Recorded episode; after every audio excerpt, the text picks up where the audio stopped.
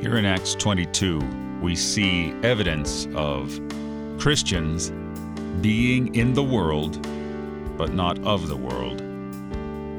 St. Paul has been arrested by the tribune. The centurion is about to stretch him on the rack and whip him when he says, Are you going to whip a Roman citizen?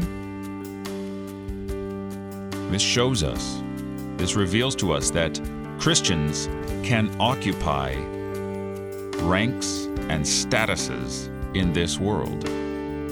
Sometimes they don't often, sometimes they overwhelmingly do. But you don't need to be guilted into running away from the world in order to be a better Christian. Again, look at St. Paul. He's a Roman citizen and he's a Jew.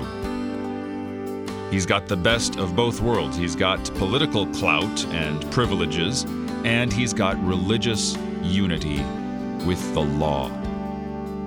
And the Lord Jesus takes St. Paul as his chosen instrument.